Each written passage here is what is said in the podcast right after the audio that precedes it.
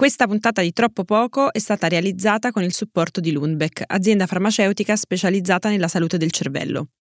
Bianca, questa volta non te la faccio la domanda perché immagino che tu parli tanto e ovunque e nel modo giusto di salute mentale e di psicologia, quindi direi stavolta... Cosa te lo fa pensare? stavolta vai Lorenz, manda la sigla e iniziamo dirette.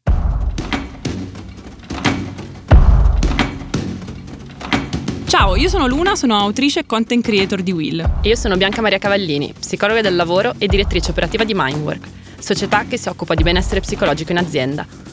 Questo è Troppo Poco, il podcast di Will in cui parliamo di benessere psicologico al lavoro. E lo facciamo partendo dalle vostre riflessioni. Ciao a tutti e tutte e ciao Bianca, come stai? Ciao Luna. Sto, sto bene, grazie. Tu come stai? Bene, e anche questa volta sono molto felice perché questa puntata di Troppo Poco, come avrete sentito probabilmente all'inizio, è sostenuta da eh, Lundbeck, appunto un'azienda farmaceutica, ma mi fa super piacere che appunto questo progetto che parla di salute mentale, che parla di salute mentale al lavoro, stia avendo un riscontro e un sostegno anche da parte appunto proprio de- delle aziende. Quindi sono sempre molto, molto contenta di questi, di questi brand. Concordo molto, credo che sia un, un, ottimo segnale anche, soprattutto in una puntata in cui parliamo di come si parla e di quanto si parla di salute psicologica lavoro.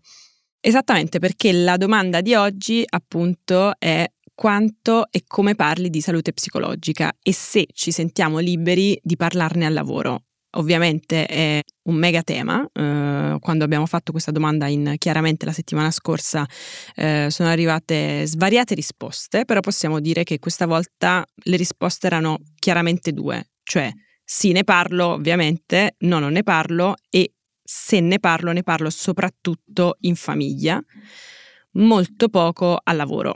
Sì, questo, questo, dato a me peraltro non sorprende perché conferma il dato 2023, che poi è stato anche in realtà il dato 2022, dell'osservatorio che come Mindwork abbiamo con Vivi ad Oxa sul benessere psicologico nelle aziende italiane, che ci dice che il 41% delle persone non si sente sicuro di parlare di salute psicologica a lavoro. In qualche modo, ancora una volta, eh, il proprio contesto lavorativo si conferma come il luogo meno adatto, perché poi le stesse persone riferiscono invece di parlarne molto più facilmente sia in famiglia che con eh, gli amici amici o le amiche, quindi in linea sostanzialmente con quello che è emerso anche dalle vostre risposte. Sì, infatti noi nella newsletter citavamo anche il fatto che il 78% delle persone che soffre appunto di problemi legati alla salute mentale preferisce parlarne soltanto in famiglia, addirittura alcuni non ne parlano con nessuno, eppure è un problema appunto che riguarda tutti perché ognuno di noi o anche noi stessi conosciamo persone che soffrono magari di ansia, di depressione, di insomma disturbi mentali anche più gravi e secondo te come mai mh, mhmm, non riusciamo ancora a sfondare questo muro dello stigma, no? che è il primo nemico per l'accesso alle cure? Perché continuiamo a evitare di parlarne e perché ci sono tutti questi limiti, soprattutto al lavoro? Credo che sia necessaria una distinzione tra quello che possiamo genericamente intendere come benessere psicologico e quella che è invece la salute mentale in senso stretto. Il benessere psicologico lo si fa afferire più che altro alla psicologia, la salute mentale invece alla psichiatria e questo credo che sia fondamentale perché senz'altro il Covid eh, ci ha dimostrato che non, non stiamo bene se non stiamo bene da un punto di vista psicologico e ha molto sdoganato tutto il tema del benessere appunto psicologico e dei vissuti emotivi ehm, che chiunque di noi vive nella sua quotidianità, che siano di tristezza, ansia, stress, paura, rabbia e così via. Però questo è il primo in qualche modo strato dello stigma che ancora interessa la salute mentale, perché appunto anche solo parlare di salute mentale già ci indispone un po' di più rispetto a sentir parlare di benessere psicologico. È vero perché afferisce la sfera invece psichiatrica e in qualche modo inizia ad aleggiare il, la, il, timore della diagnosi e infatti nel momento in cui parliamo di disturbi mentali, di malattia mentale, le reazioni sono completamente diverse, anche solo nelle rappresentazioni e nel quanto ne parliamo, perché come dimostravano le persone che ci hanno scritto, molto spesso magari è facile o comunque più facili di ieri parlare di ansia, stress e, e magari rabbia, molto più difficile è parlare di disturbo depressivo, disturbo bipolare e così via. Tra l'altro è interessante perché tra le varie risposte c'era una persona che diceva che, che, che, lei per rompere lo stigma e per parlare di benessere psicologico e salute mentale al lavoro consiglia e spamma il nostro podcast a, a tutti i suoi, i suoi, colleghi, diciamo il suo metodo per, per abbattere lo stigma, che può avere suo, la, sua, la sua utilità comunque. Assolutamente sì, ma perché l'importante è parlarne e ci esatto. sono state tante persone tra di voi che ci hanno proprio raccontato di come eh, si facciano in qualche modo coraggio e portino sul lavoro il tema della propria salute psicologica. E questo permette di educare poi le altre persone, i nostri colleghi, le nostre colleghe. Ci sono un paio di risposte, le ricordo, poi ce ne saranno tante altre, ma mi sono rimaste impresse queste due. Una persona che diceva cerco di fare un piccolo gesto per l'umanità nel parlarne ed è vero, e un'altra persona che invece diceva ehm, sarà anche una goccia nell'oceano, ma abbiamo tutti la possibilità e la responsabilità di versarla quella goccia nell'oceano.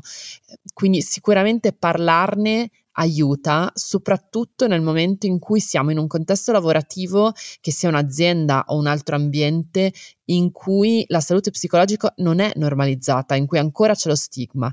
Certo, richiede da parte nostra grandissimo coraggio, però allo stesso tempo quel nostro gesto, che magari ci sembra piccolo, così piccolo non è, e permette di mettere lì un'ancora e, ehm, e consentire anche ad altre persone a quel punto di sentirsi esatto. più sicure nel parlarne. Sì, io ho trascorso diciamo, gli ultimi due giorni, questo weekend eh, in Toscana con degli amici e parlavamo proprio di questo, cioè di quanto parlare di un argomento lo renda reale e lo renda concreto.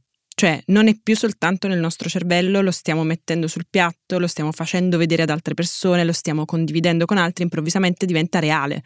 Cioè ehm, proiettare quello che noi abbiamo nel cervello, proiettarlo fuori nel mondo ci aiuta a concretizzarlo, a guardarlo in faccia, a farlo conoscere, a condividerlo con, con altre persone e quindi renderlo proprio importante, cioè dargli un'importanza. Certo, ma perché nominare le cose? Molto spesso è già sufficiente per, per renderle appunto, come dici tu, no, reali. Fin ciò che non nominiamo non esiste. Eh, e se noi la salute mentale non la nominiamo, non esiste, eppure l'Organizzazione Mondiale della Sanità ci dice che una persona su otto vive con un disturbo mentale. Che è un numero gigante. Che è un numero gigante. I nostri dati 2023, sempre con Biviadox sul benessere psicologico nelle aziende italiane, ci dicono che una persona su cinque ha una diagnosi di burnout. È una domanda che abbiamo aggiunto quest'anno perché volevamo capire, al di là dei sintomi del burnout, che è una domanda che c'è già da, da, da parecchi anni, volevamo capire effettivamente la diagnosi proprio di burnout. Ecco, una persona su cinque, il 20%. Di nuovo altissimo Tantissime. come dato. Eppure Tantissime. non se ne parla a sufficienza e quando lo si fa se ne parla banalizzando.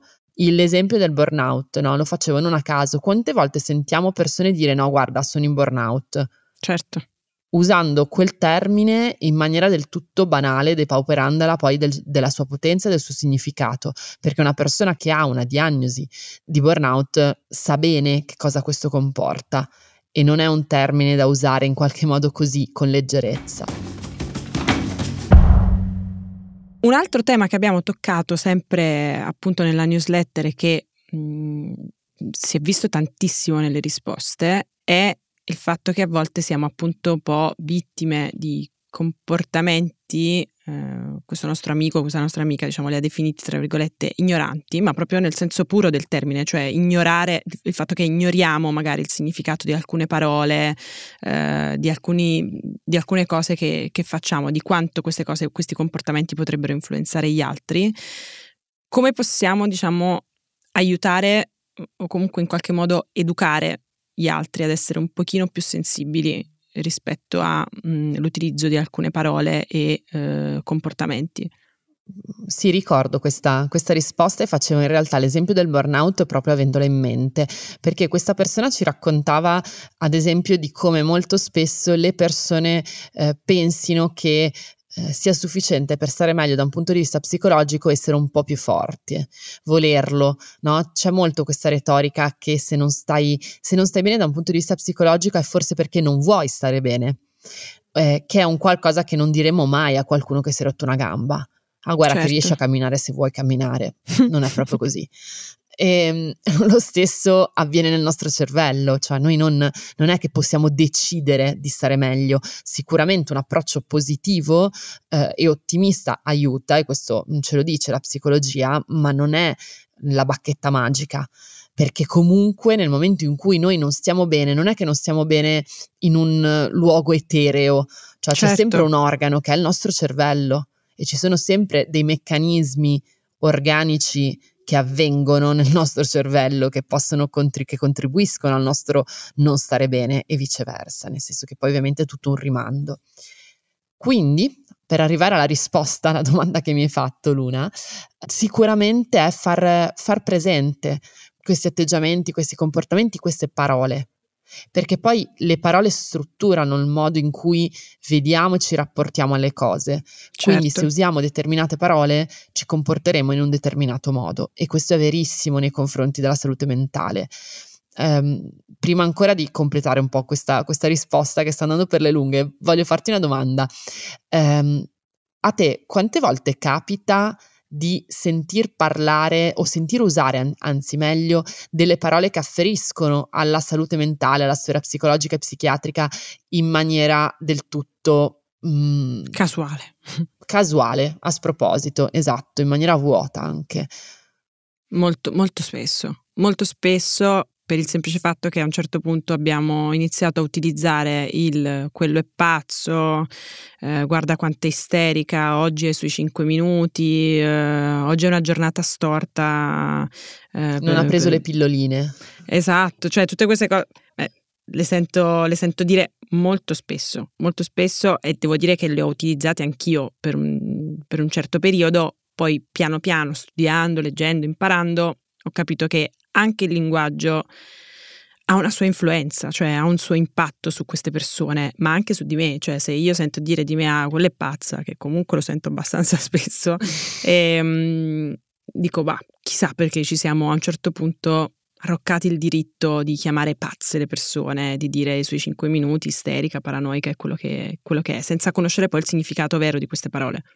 Assolutamente, questo eh, secondo me è emblematico nell'utilizzo della parola bipolare il disturbo bipolare peraltro è un disturbo diffusissimo, quindi nel momento in cui noi la utilizziamo non possiamo sapere intanto se dall'altra parte abbiamo di fronte una persona che magari ha un disturbo bipolare o vive con una persona con un disturbo bipolare, quindi comunque c'è sempre questo elemento.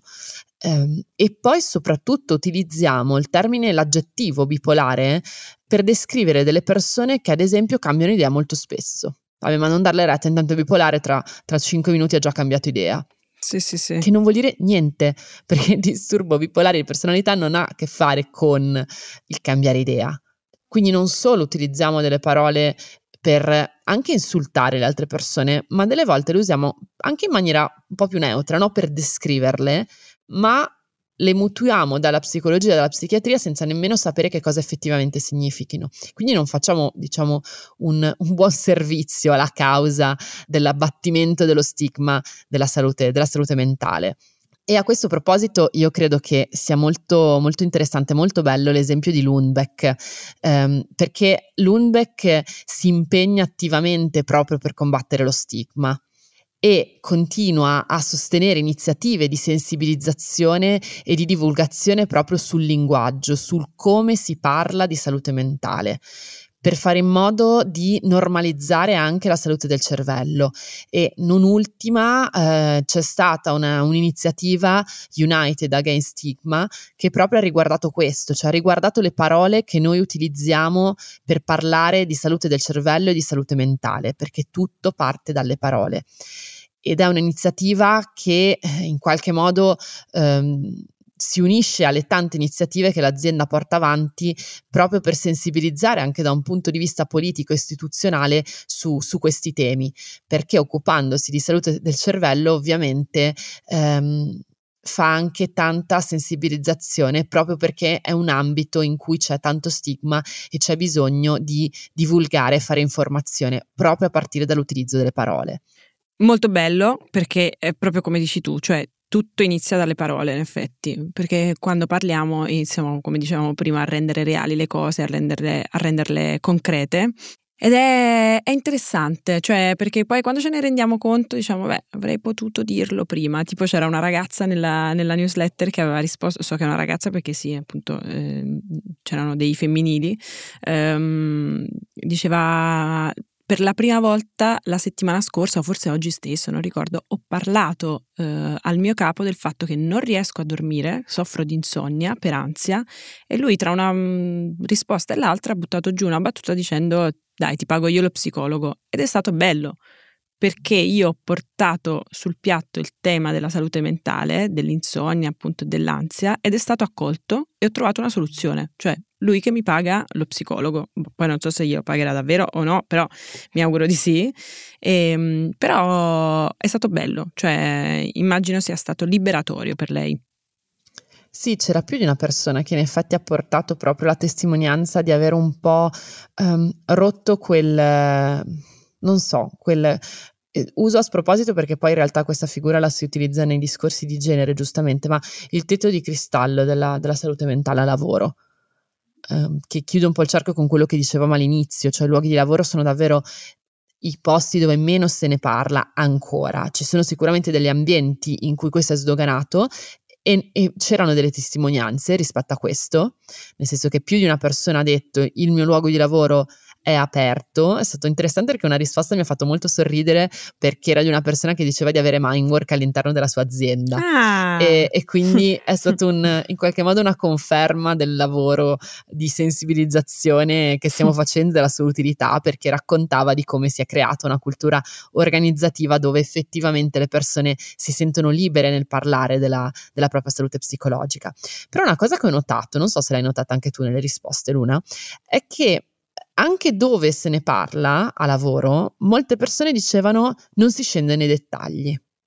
Che questo sì. può sicuramente essere una scelta, nel senso che io posso decidere di dire che vado dallo psicoterapeuta, che ho magari un disturbo mentale, ma non voler scendere nei dettagli. Sì, ho notato anch'io questi discorsi generalizzati, ecco, eh, che fanno le persone, però dipende anche da che tipo di dettaglio. Certo, beh chiaro, perché quello che è dettaglio per me potrebbe non essere dettaglio per te, ci esatto. sono persone molto riservate per cui anche solo una parola in più è già scendere nel dettaglio, persone invece abituate a parlare molto di sé, per cui magari il dettaglio è completamente da, da un'altra parte, no? percepiscono il, il dettaglio diversamente. Questo credo che però sia, eh, rimandi anche un po' a quello che, che dicevamo prima, cioè sempre al all'utilizzo e all'importanza delle parole e a quanto poi le parole, è vero, significano per qualcuno, sono sempre nel campo di quella che è anche un po' la percezione, ma allo stesso tempo abbiano comunque un, un peso nel momento in cui portano dietro un pregiudizio, uno stereotipo. E, e, quindi penso che sia davvero importante non solo parlare di salute mentale e salute psicologica, ma anche fare attenzione al modo in cui ne parliamo. E certo. vorrei lanciare un po' alla community, a chi ci ascolta, un esercizio da, da provare a fare sul lavoro, ma non solo. Eh, provare a individuare il modo in cui le persone intorno a voi e voi stessi e voi stesse parlate di salute mentale, cioè le parole che vengono spese, um, le descrizioni, gli aggettivi, le battute, perché probabilmente vi renderete conto che ancora se ne parla, ma se ne parla in maniera molto pregiudizievole perché ce lo portiamo Vero. un po' dentro, come lo si fa anche di tanti altri temi, come, come ad esempio il genere mi viene in mente in primis. Vero. Mi piace questo, questo esercizio, chissà se... Io, io, lo faccio, ti dico che, che lo farò, cercherò di, di, notare appunto tutte queste cose. E anche questa puntata è stata molto interessante, mm, molto delicata, ecco, e, però bella, quindi grazie mille Bianca per, per questa conversazione e a grazie te. mille a tutti e a tutte per averci ascoltato anche questa volta. Ci sentiamo su Chiaramente e la prossima settimana qui. Ciao! Ciao!